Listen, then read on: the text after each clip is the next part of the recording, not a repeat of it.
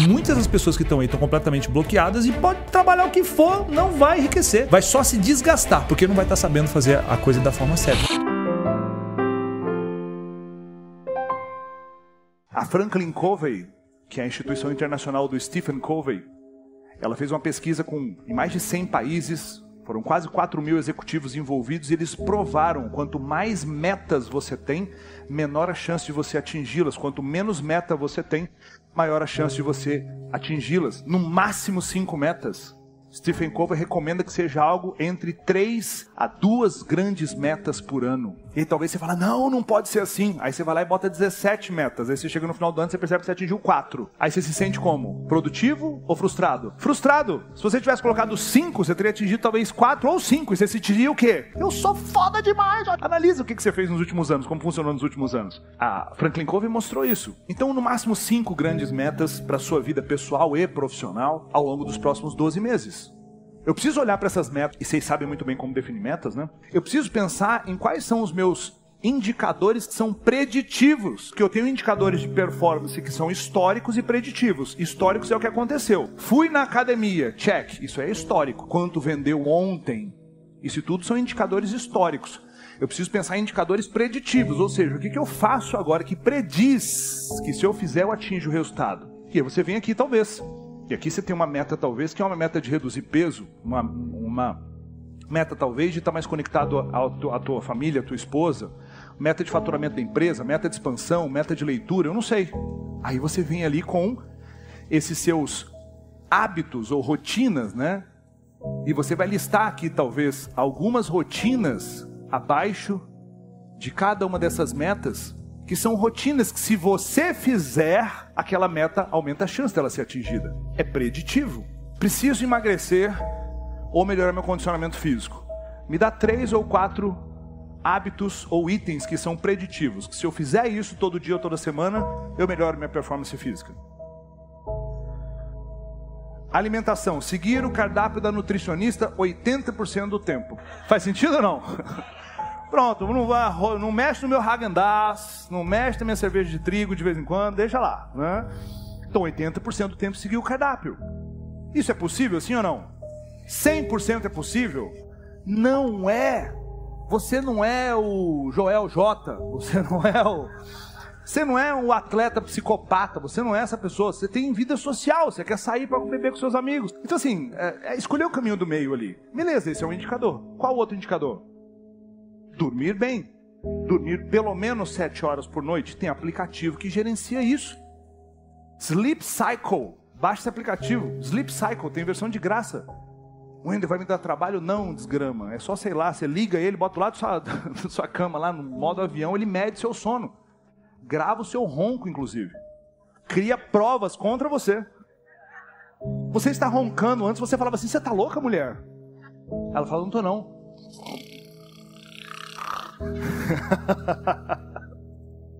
Sleep Cycle. E aí vira um jogo, gamifica a parada. Essa noite, a minha, minha noite foi 82%. Aí eu fico perguntando, cara, por que, que não foi 90%? Como é que eu vou fazer para amanhã ser melhor? Como é que eu vou fazer? Aí eu já tenho meus indicadores. Ontem a gente saiu, foi no menu degustação, tomei vinho, o sono não é o mesmo. Mas metrificar o sono, definir uma meta para o sono, por exemplo, 7 horas por noite, incrível. Então eu sigo a dieta, eu tenho 7 horas por noite de sono, atividade física. Aí o que, acontece? Você não faz nada.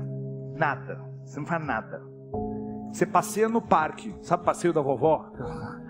E aí quando você passeia, você posta, né? Maroto, né? Hashtag tá pago. Foco, disciplina, joga água na cara, assim, molha a camisa, a camisa nem molhou, né? Dá aquela, né? Tribo do Ipirapuera. Né? Atividade física todo dia, você não vai dar conta todo dia. Para, não é o caminho do meio. Pô, três vezes por semana tá maravilhoso, quatro vezes por semana tá incrível. Para sempre. Não é um tiro, é para sempre. Maravilhoso. Quatro vezes por semana atividade física, uma hora de atividade física. Ótimo. Hidratar, talvez X litros d'água por dia. Maravilhoso. E você vai ficar assustado. Se eu falar para você, toma dois litros d'água por dia, que é menos do que você precisa. Você precisa de demais. Tá? Não sei que você seja mulher, pesa pouquinho e tal. Você vai ficar assustado quando você não bebe água. Dois litros é fácil. Vai chegar 18 horas assim, caramba, eu não tomei nenhum litro. Você vai ficar assustado quando pouco a gente bebe de água. E esse agora você listou, você tem aqui os comportamentos que eles são preditivos. Se eu fizer isso, aumenta a chance de eu chegar lá. Bingo, é isso. E aí para todos os outros. Se você entender como instalar estados emocionais, você consegue desinstalar estados emocionais. Deixa eu te dar um exemplo. Se eu estou acessando raiva por alguma coisa que aconteceu, eu queria que fosse de um jeito, não foi. E durante aquele momento que eu começo a perceber que a raiva está se manifestando em mim, naquele momento eu sei qual é o meu passo a passo para acessar gratidão e eu ligo a gratidão, o que acontece com a raiva? Ela desliga emocionalmente. É como um sistema de elétrico que você liga um botão e outra chave cai. Funciona assim.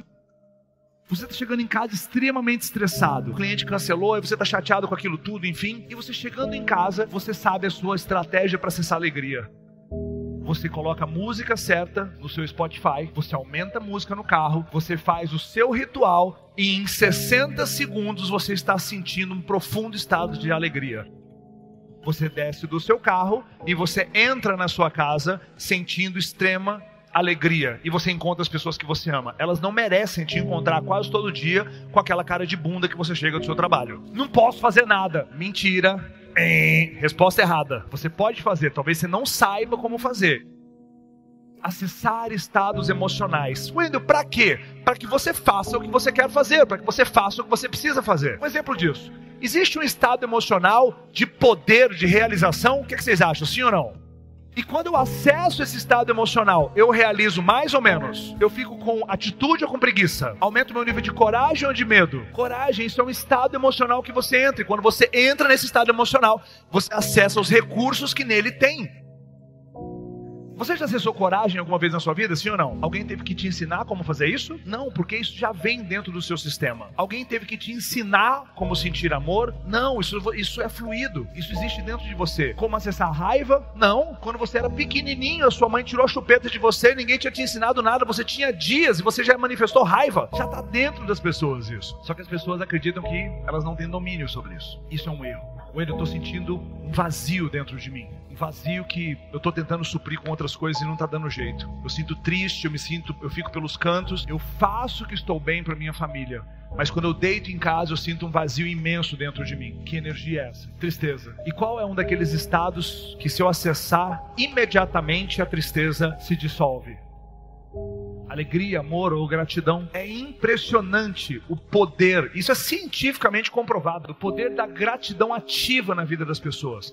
Pessoas que são gratas, ela tem muito menos problemas emocionais do que outras pessoas. Os níveis de cortisol, que é o hormônio ligado ao estresse, são infinitamente menores do que em outras pessoas que não são gratas. E se você acessasse gratidão e neutralizasse tristeza? Wendel, para que isso? Imagina o seguinte: você quer chegar em algum lugar, avançar, só que aí você fica chateado com alguma coisa, você se frustra com alguma coisa. E quando você fica chateado, frustrado, você perde velocidade ou ganha velocidade? Perde. E aí você vai demorar mais para chegar onde você quer. Então, dominar esses estados é para que você entenda que você vai passar mais tempo na velocidade correta, no estado emocional correto. Estou dizendo com isso que você nunca mais vai sentir talvez um nível de tristeza, um nível de desapontamento, alguma coisa assim. Vai, mas isso vai sumir rapidamente porque você vai acessar um outro estado. Imediatamente vai acessar um outro estado. Você só sai de um estado emocional se entrar em outro. Não existe ausência de estado emocional. Você sai de um estado emocional para acessar outro. Se eu saio do auditório, eu estou na praça de alimentação. Se eu saio da praça de alimentação, eu estou no pátio. Se eu saio do pátio, eu estou na rua. E você vai saindo de ambientes emocionais para entrar em outros. Então, ter consciência de qual ambiente emocional eu estou entrando me dá poder de acessar um outro. Imediatamente acesso um outro estado. A sua esposa liga para você, o seu marido liga para você e fala assim: "Amor, vou fazer um jantar aqui em casa só para nós dois". Aí você fala: "Tá bom". Ele tá cheio de expectativa, ela tá cheia de expectativa. Só que na em você indo para casa, você vê uma notícia, você recebe uma ligação, alguém te manda uma notícia que aquilo te puxa para baixo. No que aquilo te puxa para baixo, você vai acessar a energia da tristeza ou da raiva e vai chegar em casa com essa energia. Vai resolver o problema, sim ou não? Você vai criar um outro problema, sim ou não? E se dentro do carro você acessasse a energia do amor? Dois minutos, ouvindo uma música, respirando de um jeito diferente, pensando coisas diferentes. Bum, você instala um estado emocional que você quer. Você chega em casa, querida, cheguei. E o seu marido, uh, sua esposa, meu Deus, ela merece isso, ele merece isso. Então os estados emocionais não dominam vocês. Talvez até hoje você não tenha parado para pensar o quanto é poderoso e fácil acessar isso. Tanto que eu não tenho que te ensinar como acessar isso. E a melhor coisa é a gente sair da teoria e ir para onde? Para prática. Se você não tem clareza, você vai perdendo o tempo da sua vida. Se você não tem clareza, você vai vivendo a vida das outras pessoas. Se você não tem clareza do que você quer, qualquer coisa te serve. E se você não tem clareza, sua barra fica baixa. A sua exigência é pequena. Aí você vai aceitando qualquer coisa, aceitando relacionamentos ruins, aceitando um casamento, aceitando é, a parte de, de, finanças, aceitando uma não conexão com algo maior, e você vai aceitando, porque não tem clareza. O que de fato você quer? Para que você possa chegar onde realmente você quer, você percebe que você vai ter que colocar aquilo num patamar diferente. O que você mais quer? Eu não sei o que você mais quer. Mas esse, o, que, o colocar num patamar diferente significa você fazer sacrifício. E quando eu vou na origem, na etimologia da palavra sacrifício, significa tornar algo sagrado. Se você torna algo sagrado, existe algo maior do que aquilo, sim ou não?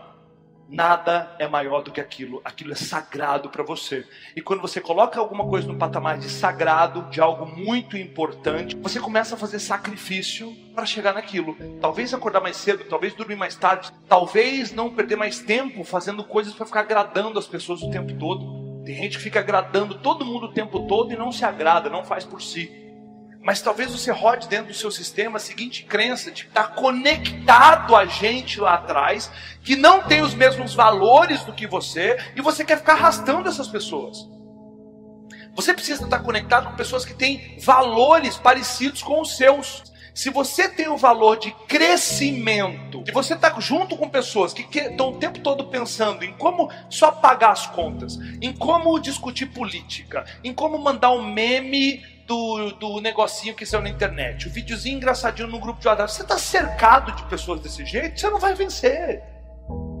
Essas pessoas não valorizam as mesmas coisas. Você precisa decidir quais pessoas você vai se afastar, quais pessoas você vai cortar, quais pessoas você vai parar de ter contato. Você precisa decidir isso.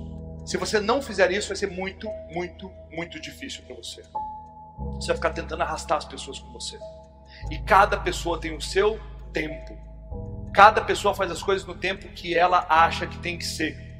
Cada pessoa faz no, no processo dela. Você pode pegar um link de um vídeo na internet e mandar no WhatsApp dessa pessoa, sim ou não? Você pode comprar um livro e mandar para casa dessa pessoa, sim ou não? Mas você não pode mais ficar gastando todo o tempo do mundo com aquelas pessoas todas, querendo arrastar aquelas pessoas. Sabe o que aconteceu na minha vida? O tempo todo eu ficava achando assim, mas eu preciso levar comigo todas as pessoas que estavam no passado. Eu ficava contando essa história para mim. Se alguém passou pela minha vida e lá atrás a gente teve conexão, eu preciso ficar arrastando essas pessoas. Porque esse cara aqui, ele era meu amigo quando eu tinha 10 anos de idade. E ele é meu colega até hoje. A gente não tem muita amizade, mas a gente tem uma conexão. Essa pessoa era o meu melhor amigo lá atrás. Hoje em dia a gente não tem muita mais conexão, mas ele está sentado na cadeira do meu melhor amigo. Mas ele nem tem mais a mesma mentalidade que eu. A gente vai conversar e ele está sempre falando de coisas negativas, mas eu preciso puxar essa pessoa. Aí o que acontece é que você está tentando puxar o seu pai, a sua mãe, seus irmãos, os seus amigos, as pessoas todas se puxar. Dá certo isso? Não dá, porque você fica falando, você tem que mudar sua vida, as coisas têm que ser diferentes, existe um mundo diferente para você. Muitas vezes você vai falar mil vezes, você não vai mudar aquela pessoa, porque ninguém muda ninguém. E as pessoas falam assim, cara, não, não é assim, calma. Você está sendo muito radical. É pouco provável que você vai conseguir se tornar uma pessoa de sucesso. Eu não sei o que é sucesso para você, mas conquistar isso com pessoas que querem o oposto. Principalmente pessoas negativas. Pessoas vitimistas que reclamam, botam a culpa nos outros e pessoas que ficam o tempo todo botando areia nos seus sonhos. Esse é o primeiro tipo de pessoa que você precisa se afastar. Se você quer se tornar uma águia, você tem que parar de ficar andando com galinhas.